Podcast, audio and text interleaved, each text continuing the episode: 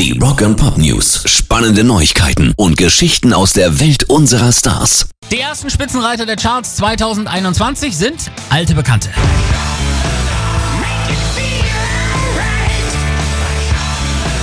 Mit Power Up landeten ACDC nicht nur das erfolgreichste Album 2020, sondern führen nun auch die 21er Premierenauswertung der offiziellen deutschen Charts an und damit verdrängen die Rock-Legenden Helene Fischer meine schönsten Momente Volume 1 an die zweite Stelle und feiern bereits ihre fünfte Nummer 1 Woche. Weitere Top-Positionen haben sich übrigens Metallica gesichert mit SM2 auf 4 und auch Paul McCartney mit McCartney 3 kommt noch auf Platz 5.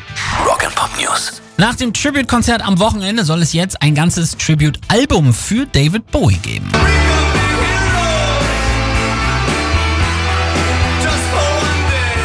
BBE Music, ein unabhängiges Plattenlabel, hat im Rahmen von David Bowies fünften Jahrestag zu seinem Tod ein Tribute-Album angekündigt. Auf der Platte mit dem Titel Modern Love werden mehrere Künstler des Labels mit neuen Interpretationen von zum Teil eher weniger berühmten Bowie-Songs zu hören sein, die sich an den Genres Gospel, Soul, R&B, Jazz und Funk orientieren. Also wir sind sehr gespannt. Pairs Rock and Pop News.